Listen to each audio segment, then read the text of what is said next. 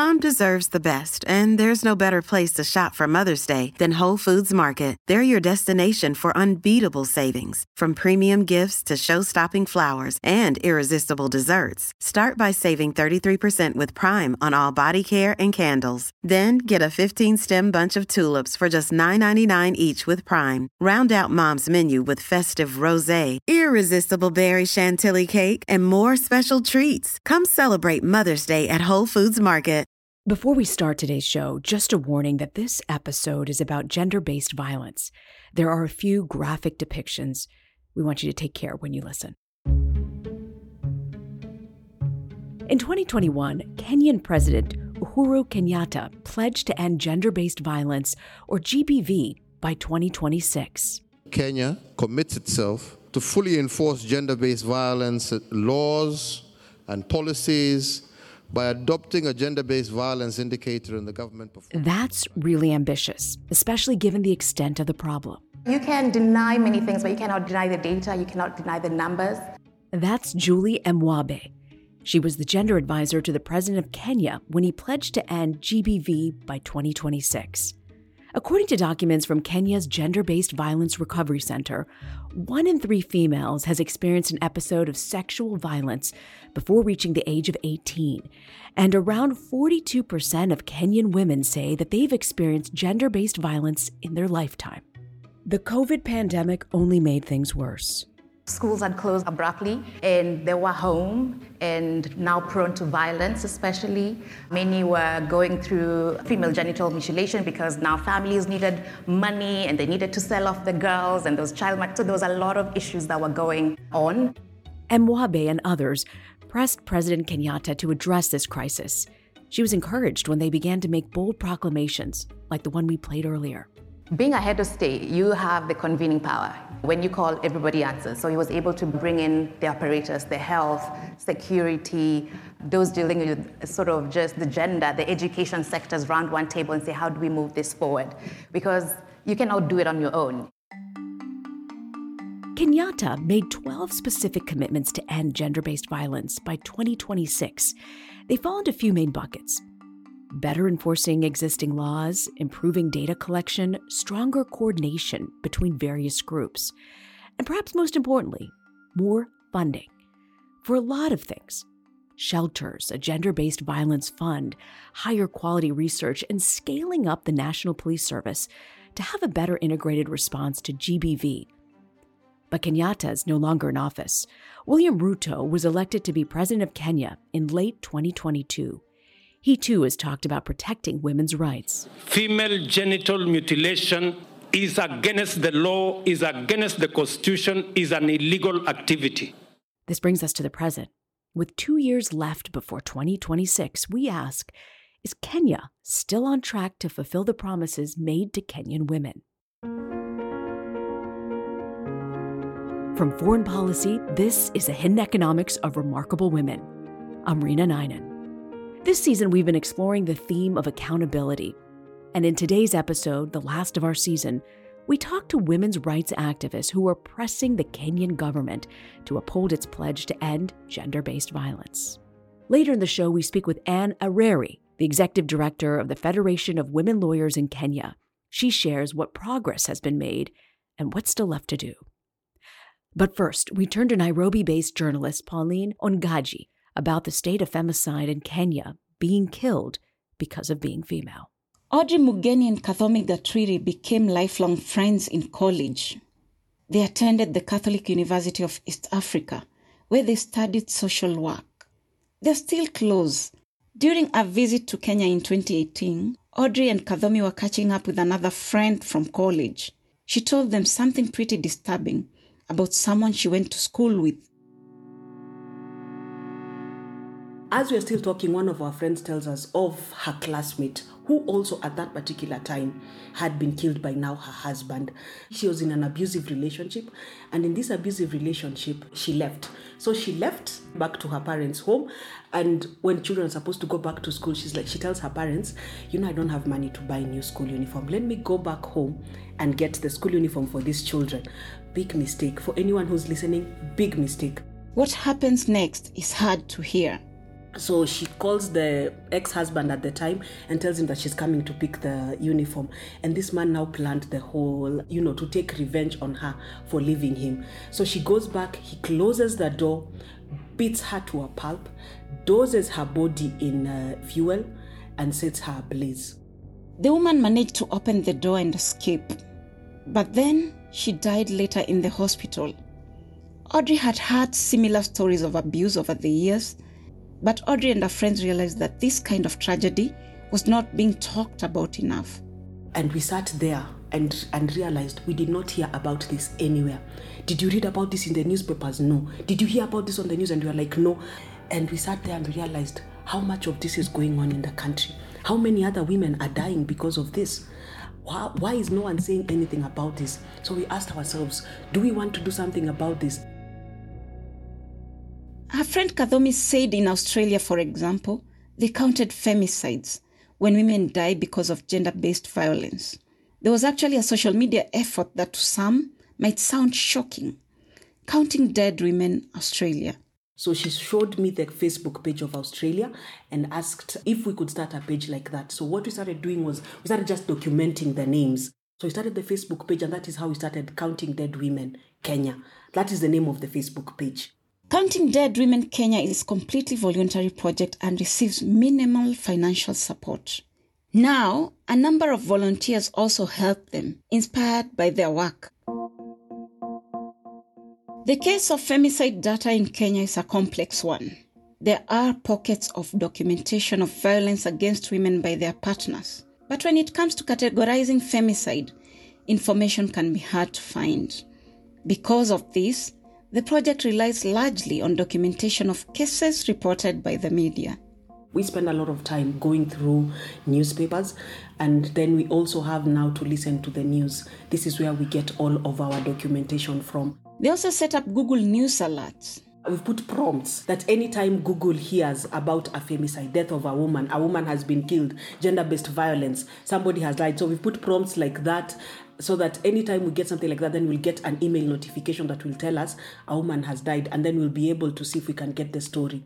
And this usually goes beyond just the numbers, it captures in depth details of the victims. So, usually, what we want to focus on is what was the name of this particular lady who has died, what was her occupation, how old was she, which county was she from, which month was she killed. The month is also very important. And how was she killed. So we talk about the death. And then who is the perpetrator? These are the things that we look at for us to see. And then we also look at the reason for killing. But this comes after each of these cases have been through a special review to determine that indeed they fit the description of femicide with a femicide, there has to be the background of violence at first. So there's violence. And then from the violence, then it's led to now the death of this particular woman or girl. That's how we are able to tell that this is a femicide. Most of the time, the femicide is committed by a person that this woman or this particular girl knows. So it's never really a stranger. Not all cases make it to the newsroom. And that's when it gets tough. That has been a very big challenge to find other sources of where these stories are coming from. Kenya has an access to information provision in its constitution. You can submit a request to the public offices. But in reality, most of these cases aren't formally documented. So Audrey and Kathomi decided they needed a more reliable way to get hard data. The best place for us to get this information is from the police. The police have been willing to help, but at a price. You cannot just walk into a police station to get information without having to pay a police. You can't just do that, no. The police may not ask for money directly for the information, but it's expected that payments are made for them to help out. But in the end, getting information has been worth it. The impact of the data from Counting Dead Women Kenya is already being felt. Our data is open. So a lot of people, every time they need to talk about femicide, then they will go back to our data and talk about it. When you talk to people about femicide, people do not even understand what femicide is. But now, because of doing the count, because of talking about the women who are dying, because of talking about gender-based violence, we've been able to bring to light what femicide is. Even with this, Audrey insists that a lot more needs to be done to address the issue of femicide, and she wants the government to be more involved. Kenya maintains national statistics on homicides and gender based violence, but there's a gap in the data. It doesn't identify when deaths have been the result of gender based violence or GBV. This is what Audrey is fighting to change. The government is not collecting this data. When we started collecting this data, we were collecting this data to hand it over to the government. That is still our plan to hand over this data to the government so that the government will be able to see there is something that is going on. In the meantime, they are now making plans this year to start working directly with the Directorate of Criminal Investigations, or DCI. One of the things that we are trying to do is see if we can get into partnerships with, say, the DCI because the stories goes to them. So what we are garnering up to do is become the femicide watch in the country, so that we will be able to watch and we'll be able to present our data globally as an African country. Audrey is proud of the work they've done to bring attention and real data to this critical issue. They hope that the more people know about femicide in their communities, the more likely it is that their leaders will be forced to protect women better. For the hidden economics of remarkable women, I'm Pauline Ongaji. Up next, how a group of Kenyan lawyers are working through the legal system to make sure the Kenyan government upholds its promises to women.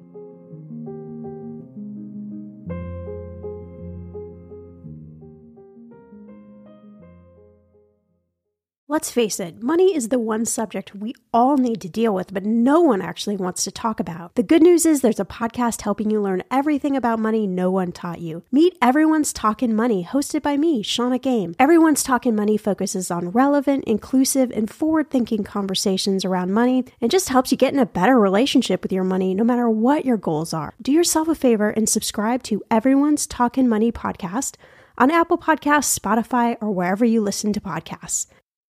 Welcome back to the Hidden Economics of Remarkable Women, a production of Foreign Policy. I'm Reena Ninan. Before the break, we heard about a grassroots effort called Counting Dead Women Kenya. They document the horrific phenomenon of femicide. These activists say that the government's current efforts to collect data on femicide, largely through democratic surveys, do not fully capture the magnitude of the problem. The group recorded 152 killings in 2023 that's the highest number since they started tracking this five years ago. So far this year, Kenyan media outlets have reported at least 14 women have been killed. Recently, thousands of women marched in Nairobi, calling for an end to femicide. There are many ways to pressure the government to uphold its pledges. While outside activists are essential for harnessing grassroots support, there are those working within Kenya's legal system to push for change as well. One of those is Anne Ireri. She's the executive director of the Federation of Women Lawyers in Kenya, or FIDA Kenya. Her legal aid organization has represented thousands of women since 2021, when then Kenyan President Uhuru Kenyatta first pledged to end gender based violence by 2026. Ireri talked about the pledge and about FIDA Kenya's other work with our senior producer, Laura Rosbrow Telem. A little note Ireri spoke from her office, which was a little noisy, so you may be hearing some intermittent beeping in the background. Here's Laura's interview. The president of Kenya at the time, Uhuru Kenyatta, he made a big pledge in 2021. He said the country would end gender based violence by 2026. At the time, I'm curious, what did you make of this pledge? For us, it was a bold statement. It was an acknowledgement by the state that there exists a problem.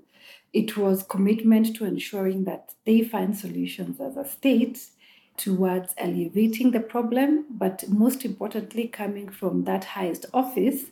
But of course, like with any other declaration, the actions must follow. There must be very coordinated, well planned uh, interventions that complement each other, appreciating that no one agency can be able to solve this problem by itself. What do you think has been done so far, and what do you think still needs to be done? In terms of the positives, there has been substantive investment in uh, awareness raising especially within uh, the pandemic of COVID. We've also seen progress, especially from um, policy level and legal interventions. There have been clauses or uh, measures that have been enhanced uh, to make sure that we speak more about gender based violence in terms of the pieces of legislation, but it's still a work in progress. In our view, the biggest link still remains in the response, especially in investigation. And why we keep on harping about investigation and law enforcement is because, again, going back to our system, they who allege must prove. So the state does present the case on behalf of the victim, which means we have to have a close to beyond proof, watertight evidence level case that is presented. We laud the Honorable Chief Justice of Kenya. She has been able to unveil for the first time specialized SGBV courts, but that is one part of the great milestones. The other part includes having consistent investment in having cases fast tracked, having very clear measures, especially on defense sides of litigation and perpetrators who deploy delay tactics so that the cases don't proceed on, and just having very clear standard operating procedures that stipulate within our laws the maximum period within which a case needs to be heard. Really, within a maximum of six months, that case should have been heard. But the unfortunate thing is, we are having cases dragging on and on, which beats the purpose of justice, and victims end up thinking twice about whether to proceed on. You've worked across Africa and you've lived in many different places. So I'm also curious from your perspective how Kenya's legal response to survivors differs from other places. The example that we draw from a lot is South Africa because our legislation is very similar. We borrowed the Sexual Offences Act heavily from them, as well as the Constitution. And for us, what we feel in the context of South Africa that has worked, that would be a good practice for us, is having one stop centers. That's where we lose out in terms of time in our Kenyan context. That a victim has to travel to a hospital that is possibly 100 or even 50 kilometers from them, spend another day going to the police station to get a report, and a third day, if they're lucky within the same month, to have a plea taken in court. Ultimately, what we want to achieve with legal solutions is to deter any would be perpetrator because they know the law is responsive and it will take its course. But that also requires, again, consistent funding. That within every budget cycle, be it at national level or at county level, there is specific funds that are set aside that are resourced in and the appreciation that it's not a women's issue that they're funding, it's a national security question that they're funding. The original commitment was supposed to increase the amount of funding towards combating gender based violence from more than 20 million to around 50 million dollars. What's happened with that? That's a good question, Laura. We are all wondering what, what has happened, which is unfortunate because one as a country, we have demonstrated that we can incur debt and we can do whatever is needed to enhance financing. When we've had our conversations with the Ministry for, of Gender, for instance, they are continuously raising concern that they are really, really underfunded. Could it be that people perceive this ministry not to be important? That's something that we need to factor in. Recently, your organization publicly criticized the government for its inability to protect women and girls from femicide. And you told the citizen that two big things need to be addressed with the police how they investigate gender based violence complaints, and also better data coordination. Can you tell me more about that? If you look at our constitution, we have very clear provisions on the responsibilities of the National Police Service in terms of investigation. Investigation has to be prompt, it has to be effective, it has to be timely, it has to be professional. So, what we are calling upon and what we are criticizing is that we are yet to see full commitment from the National Police Service in matters investigation. In one particular case, several women came out and claimed that they had made reports about the same perpetrator who had violated them as well prior to this fatal case that went really high level. And the question of data speaks to also then the seriousness with which they take these cases because ultimately crime statistics should be anchored within the security apparatus. Same way you question in a day how many robberies did we have, how many carjackings did we have, they'll have that data. But when it comes to femicide, because of the mixed application in terms of reacting to the cases and some of them not being taken seriously, then we don't have grounded statistics. But bottom line, it is a national security question. It's not a gender question, it's not a women's issue. It is a national security matter because half of your population does not feel safe. And unfortunately, they feel the state is not doing enough to protect them. So, you said a number of times that the police aren't taking these complaints seriously. Why do you think that is? I would say the police are a reflection of our society to victim blame and victim shame. Where were they? What were they doing? What were they dressed? What were they thinking? And this is the same kind of attitudes that plague the response. And so, what we need to invest in is dismantling a lot of the attitudes. So, once they also personalize and appreciate that it could easily happen to any of their loved ones, we often see a shift. However, the police themselves have also been candid to share with us that, and we've seen a number of them really, really mean well, but then they are not equipped, they're not capacitated, they're not given the facilities, and they're not resourced sufficiently to carry out investigations. And we have seen that from them. So, what do you think could increase funding towards this work? This seems to be a consistent issue in terms of police, in terms of everything. I think just having minimum quotas, what percentage of a nation's budget should go towards health. Data is available and research that there is a huge cost as a result of gender based violence. Women are losing out of work, losing out of income opportunities because they're not able to work. So we must do what we can to ensure that women and girls are fully able to participate in the economic activity, in building the nation, in contributing to the growth of the nation. Hence, we need to invest this type of resources. So, not a blanket allocation, but very clear allocation with clear accountability measures on who has been tasked to do what. If you could do three things by 2026 to substantially reduce gender based violence, what would they be? Firstly, I would ensure that every member of the police service in Kenya can adequately and effectively carry out gender based violence related investigation. It does not matter where they are.